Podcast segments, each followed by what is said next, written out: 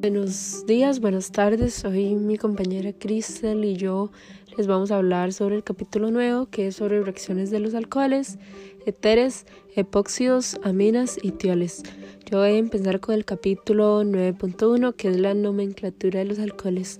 Los alcoholes se clasifican en primarios, secundarios y terciarios dependiendo de que si el grupo H está unido a un carbono primario, secundario o terciario, igual que se clasifican los halogenuros de alquilo.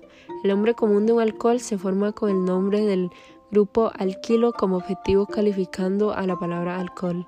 La nomenclatura IUPAC utiliza el sufijo ol para nombrar el grupo H.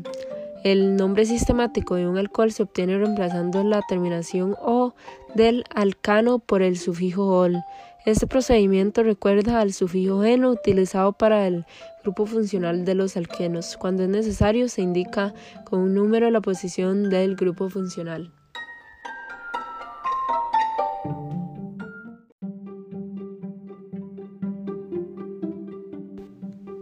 Protonación de un alcohol para una sustitución nucrófila.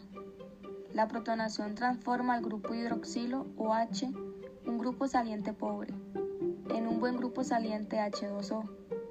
Una vez formado el alcohol protonado, es factible que ocurra una reacción de sustitución nucrofílica.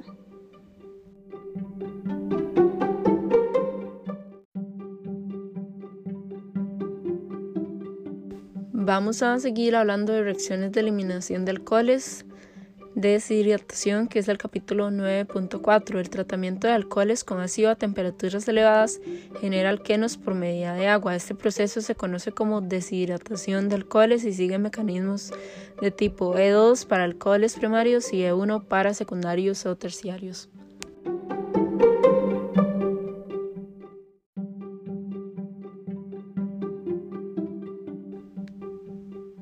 Oxidación de alcoholes. Los alcoholes primarios pueden ser oxidados a aldehídos o ácidos carboxílicos, mientras que la oxidación de alcoholes secundarios normalmente termina formando cetonas. Los alcoholes terciarios generan olefinas mediante su oxidación.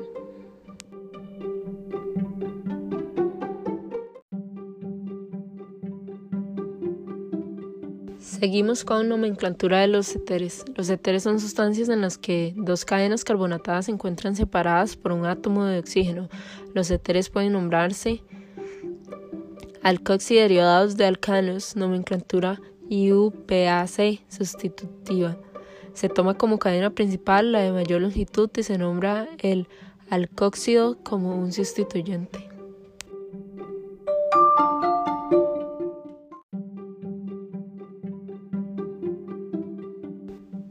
Reacciones de sustitución nucrófila de éteres. Los éteres como los alcoholes pueden ser activados por protonación.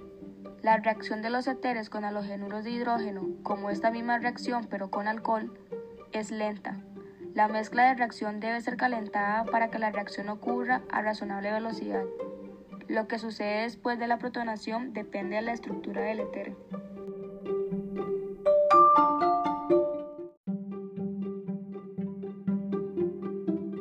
Reacciones de sustitución nucleófila de epóxidos.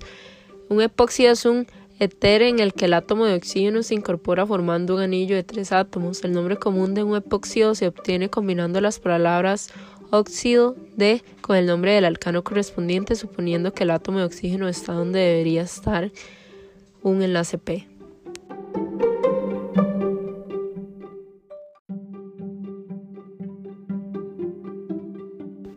Las aminas no dan reacciones de sustitución o eliminación. Las aminas se obtienen por reducción de nitrilos y amidas con el hidruro de litio y aluminio. La transposición de Hoffman convierte a las amidas en aminas con un carbono menos. La reducción de ácidas permite obtener aminas con el mismo número de carbonos.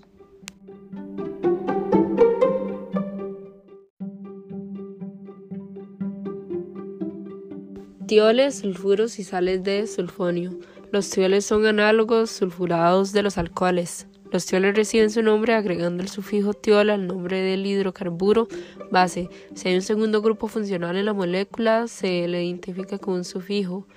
El grupo SH puede ser indicado por su nombre sustituyente, mercapto. Como otros nombres de sustituyentes, este se coloca antes del nombre de la cadena principal del hidrocarburo.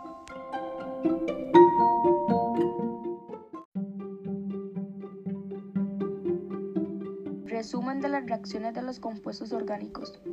Esos compuestos o moléculas orgánicas son compuestos químicos que contienen carbono y forman enlaces de carbono-carbono y carbono-hidrógeno.